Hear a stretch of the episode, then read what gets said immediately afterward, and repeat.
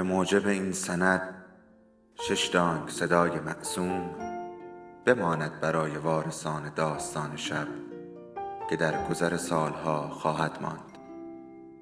ارادتمند داستان شب.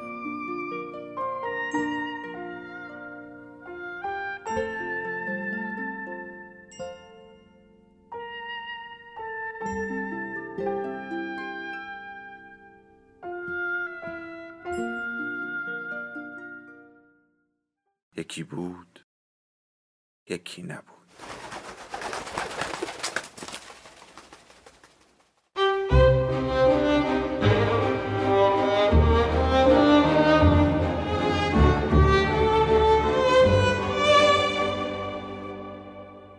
پدر آن دیگری نوشته پرینوش سنیعی فصل 23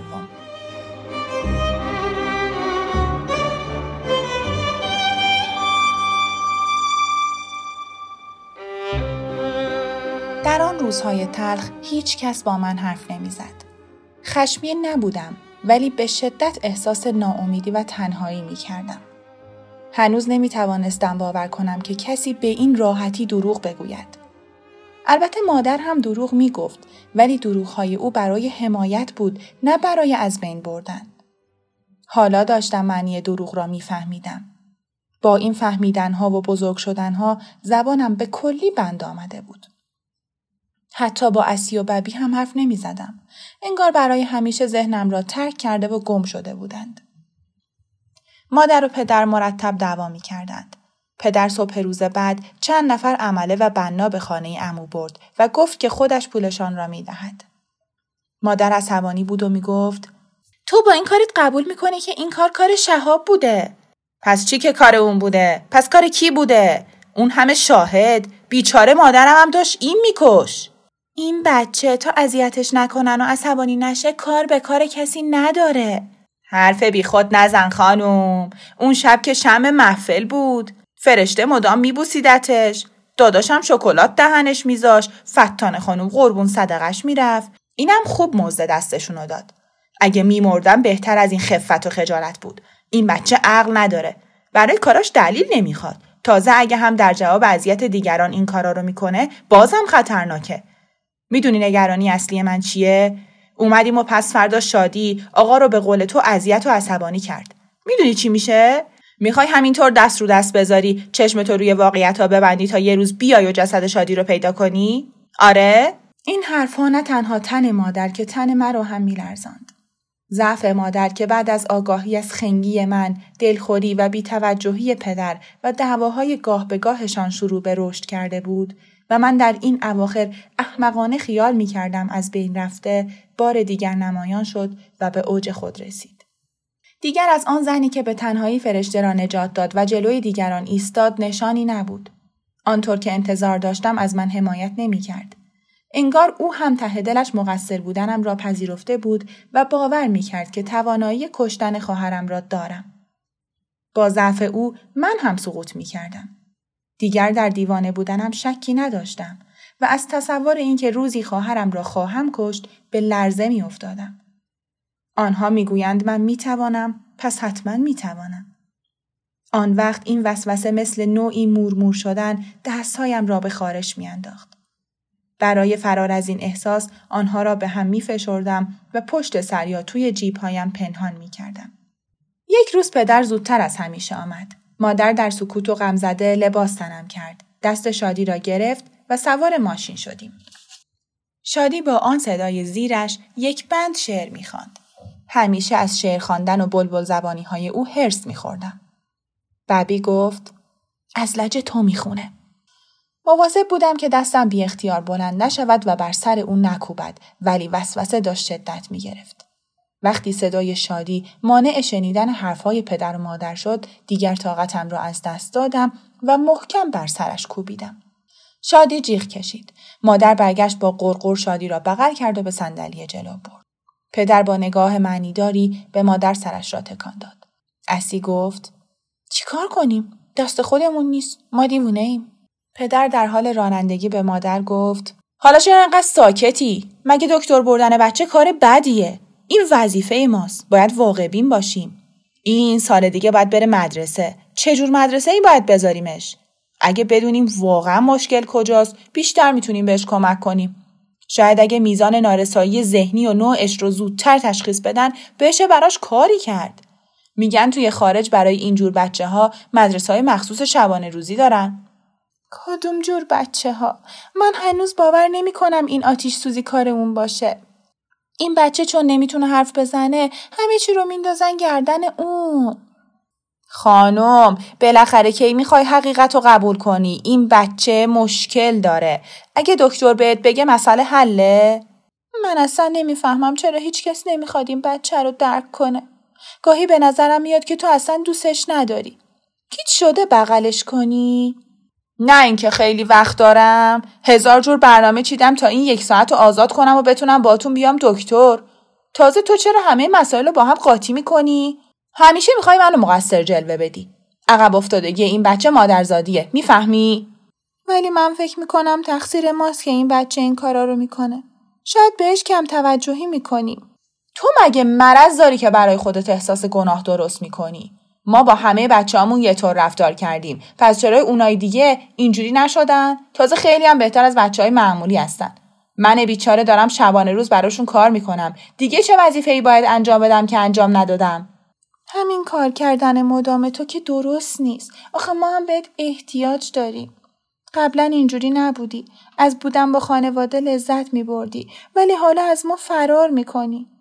به نظرم بیرون از خونه خوشتری. تو اصلا دوست نداری این بچه رو ببینی. انگار از وجود شرمنده ای. این حرفا چیه خانم؟ حرف واسه من درست نکن. من فقط سعی می‌کنم به جای این اداهای احساساتی به صورت منطقی با قضیه برخورد کنم.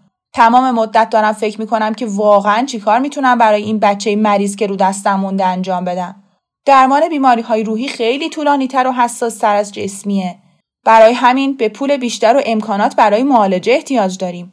همکارم می‌گفت این روانشناسا برای هر جلسه چندین هزار تومن پول می‌گیرن.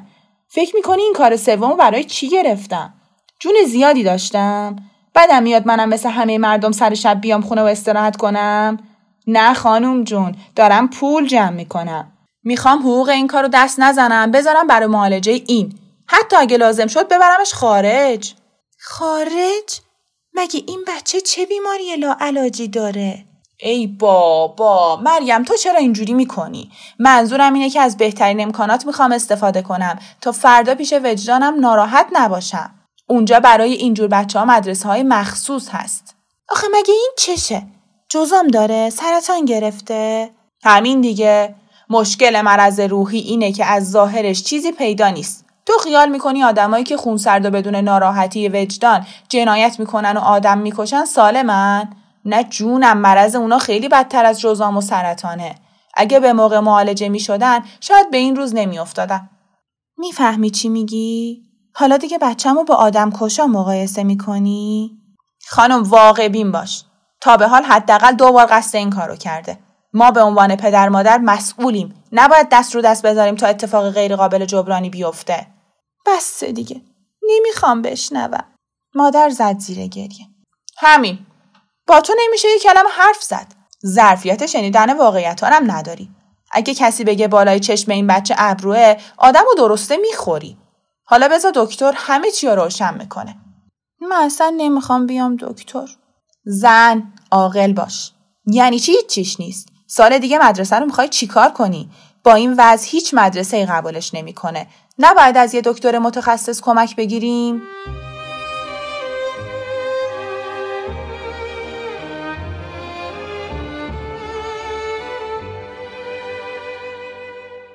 مطب به دکتر شلوغ بود. پدر و مادر پهلوی هم و من روی یک صندلی روبروی آنها نشستم. قلبم تند می‌زد. بچه هایی که آنجا بودند شکل های خاصی داشتند.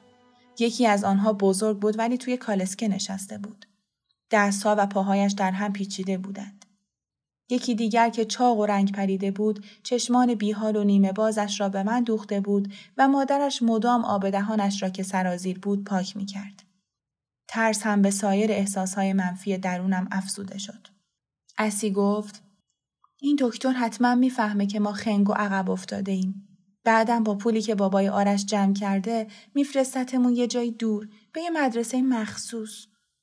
ما رو با این بچه ها توی اون مدرسه زندانی می‌کنن. اون وقت دیگه هیچ وقت مامان رو نمی‌بینیم. از فکر دوری از مادر قلبم فشرده شد. هرچند که مادر هم خیانت کرده و پذیرفته بود آتش سوزی کار من بوده.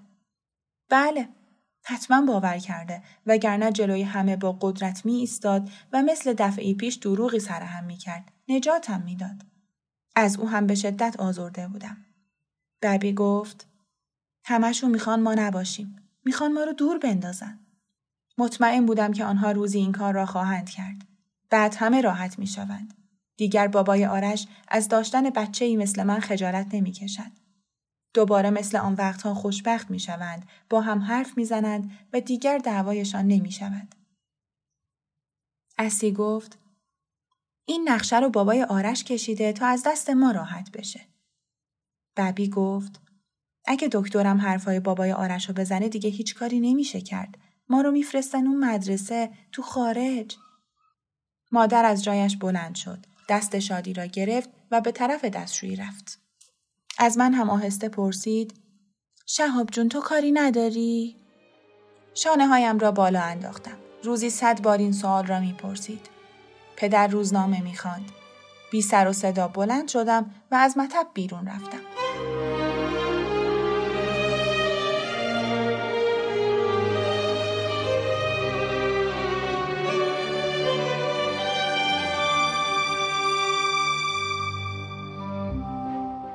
فصل 24 خیابان شلوغ بود.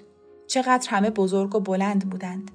برای دیدن صورتشان باید سرم را تا حد ممکن بالا می بردم. مثل دیواری دورم را گرفتند. بی هدف در جهتی که بیشتر مردم روان بودند می رفتم. هوا سرد و ابری بود. ماشین ها نمی توانستند تصمیم بگیرند که چراغهایشان را روشن کنند یا هنوز زود است. از کنار ویترین مغازه ها که روشن بودند راه می رفتم. ولی اشیای زیبای آنها برایم جالب نبود. قلبم از قصه درد گرفته و بغز راه گلویم را بسته بود. من که همیشه از تنها ماندن و گم شدم وحشت داشتم حالا با تصمیم خودم همه را ترک کرده بودم. با التماس اسی و ببی را صدا کردم. ببی وحشت زده گفت حالا کجا می‌خوای بری؟ گم میشی برگرد. هرچی باشه خونه از همه جا بهتره. اسی گفت نه اونا ما رو نمی‌خوام ببرن خونه می‌خوام بفرستن یه جای دور خیلی دور تو نترس من باهاتم ولی صدای او هم میلرزید گاهی مردم نگاه هم می‌کردند و حرفهایی می‌زدند با سرعت از کنارشان دور می شدم تا نفهمند که حرف زدم بلد نیستم. از یک چهار راه بزرگ رد شدم. به خیابانی پیچیدم که چراغهایش کم نورتر و مغازههایش کمتر از خیابان قبلی بودند. مردم کمتری هم در آن رفت و آمد می کردند. هوا تقریبا تاریک شده بود. ترسم بیشتر شد. پاهایم درد می کرد. بغزم را فرو می خوردم ولی عشقها خود به خود می جوشیدند. چقدر تنها بودم. کاش کسی مرا می شناخت و با خود می برد. گرسنگی و سرما کلافم کرده بود. کنار دیواری ایستادم. احساس عجز، بیکسی و ترد شدگی داشتم. تمام دنیا با من دشمن بود. هیچ کس مرا نمی‌خواست. هیچ کس دوستم نداشت. حتی مادر که آخرین پناهگاهم بود تسلیم شده و می‌خواست مرا به جایی دور بفرستد. آنقدر در خود فرو رفته بودم که نفهمیدم آن زن چگونه و از کجا آمد. با دستی که با دستکش پوشیده شده بود موهایم را نوازش کرد و با صدایی مهربان گفت چته پسرم چرا گریه می کنی؟ جلویم جنباتمه زد. اسمت چیه کوچولو؟ چته؟ نکنه گم شدی؟ مامانت کو؟ به حق افتادم. با دست به آن طرفی که آمده بودم اشاره کردم. زن مهربان دستم را گرفت و در همان سمت به راه افتاد. خوب نگاه کن حواستو جمع کن ببین مامانتو می‌بینی؟ هنوز یک خیابان نرفته بودیم که زن خسته شد. دوباره روی دو زانو کنارم نشست و گفت ببین پسرم تو باید اسم و فامیل تو به من بگی. آدرس خونتون رو بلد نیستی؟ بی صدا نگاهش کردم. دبی گفت اون نفهمیده که ما خنگیم و بلد نیستیم حرف بزنیم. زن خسته شد و گفت من نمی‌دونم چی کار کنم. تو که حرفی نمی‌زنی منم عجله دارم.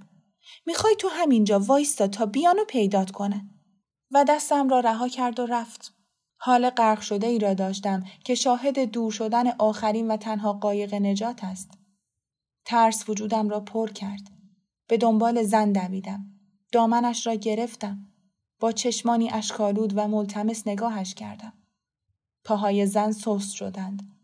دوباره زانوهایش را خم کرد و جلویم نشست و گفت ببین اگه می‌خوای کمکت کنم و مامان تو پیدا کنم باید اسم آدرس تو بدونم.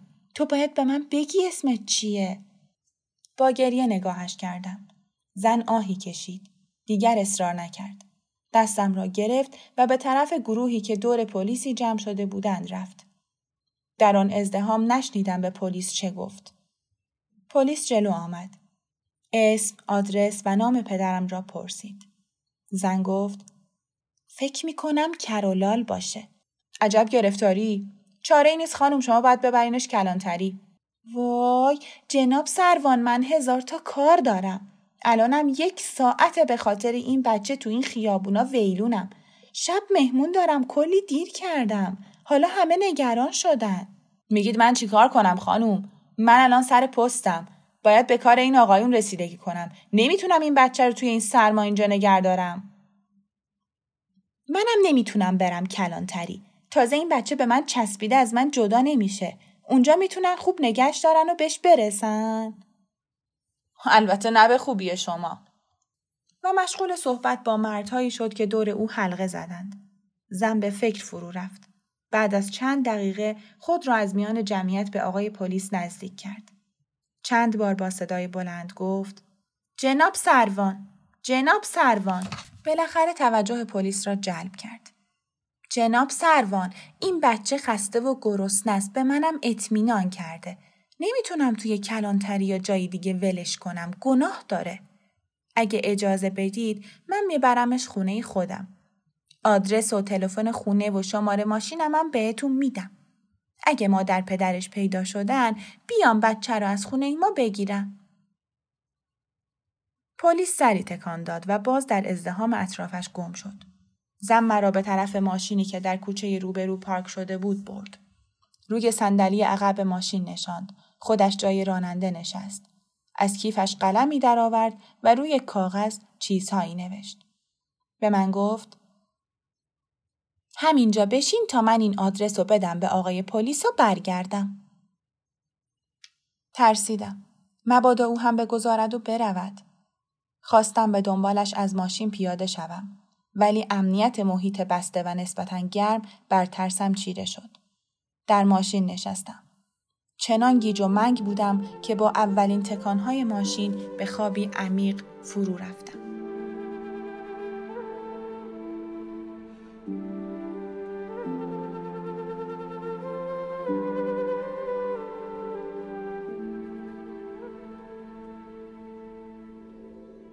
داستان شب بهانه است. برای با هم بودن دور هم نشستن شنیده شدن.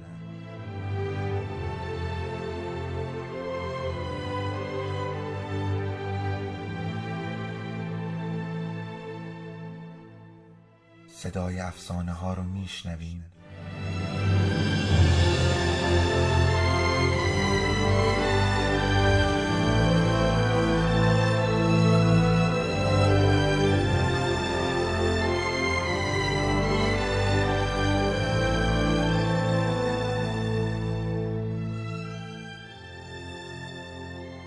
ton père.